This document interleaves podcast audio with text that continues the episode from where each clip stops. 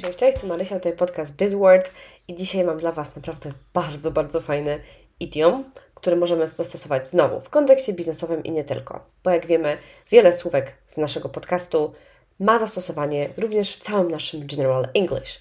No to jedziemy. Nagrywam ten podcast przy moim śpiącym dziecku, mam nadzieję, że tego nie słyszycie, ale mam nadzieję, że to będzie szybka akcja i się nie obudzi przy okazji.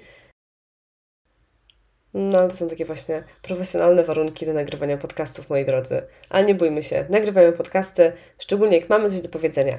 A ja mam dzisiaj dużo do powiedzenia, ponieważ chciałabym naprawdę przedstawić Wam idiom, którego użyjecie momentalnie, jak go poznacie, bo jestem przekonana, że jest wiele takich sytuacji, czy rodzicielskich, czy właśnie biznesowych, w których możecie tego użyć. On tak czasami to jest idiom, który jest już może za bardzo używany, i widziałam wiele takich filmików na YouTubie, czy właśnie takich artykułów, w których ktoś pisał, Jezu, jak słyszę właśnie ten idiom, w ogóle słyszę tą frazę, to uciekam, to mnie nie ma.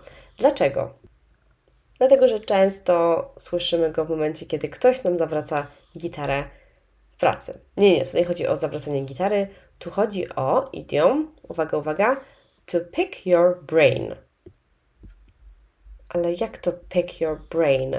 Pick przecież znacie na pewno jako podstawowy czasownik w języku angielskim, czyli na przykład możemy pick apples, zbierać jakieś jabłka.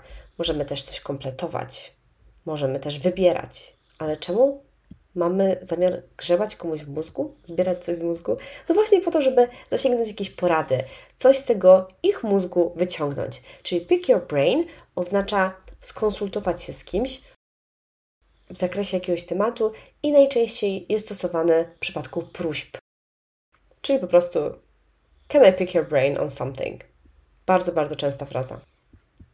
Też w zależności gdzie słyszymy, ale też możemy bardzo często usłyszeć w liczbie mnogiej, czyli Can I pick your brains? No to to w ogóle brzmi przekomicznie, jak sobie myślę o tym wybieraniu tak z głowy tych mózgów naszych. Ale tak, no takich informacji, zbieramy informacje. Chcielibyśmy pozyskać informacje z czyjejś głowy po prostu. Can I pick your brain? Przykłady, przykłady. No dobra. Can I pick your brain about your meeting strategies? I'm trying to develop a plan for my startup. Kolejna fraza też bardzo częsta. I'd love to. I'd love to pick your brain over lunch about your experiences in the tech industry. I'd love to pick your brain. Bardzo, bardzo częste. I kolejne pytanie, też bardzo częste. Could I schedule a meeting to pick your brain about the new software you implemented?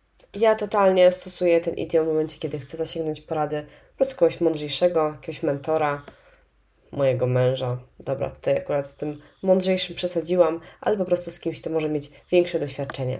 Ok? Więc spokojnie używajcie idiomu to pick your brain. Dzięki bardzo i do usłyszenia w przyszłym tygodniu.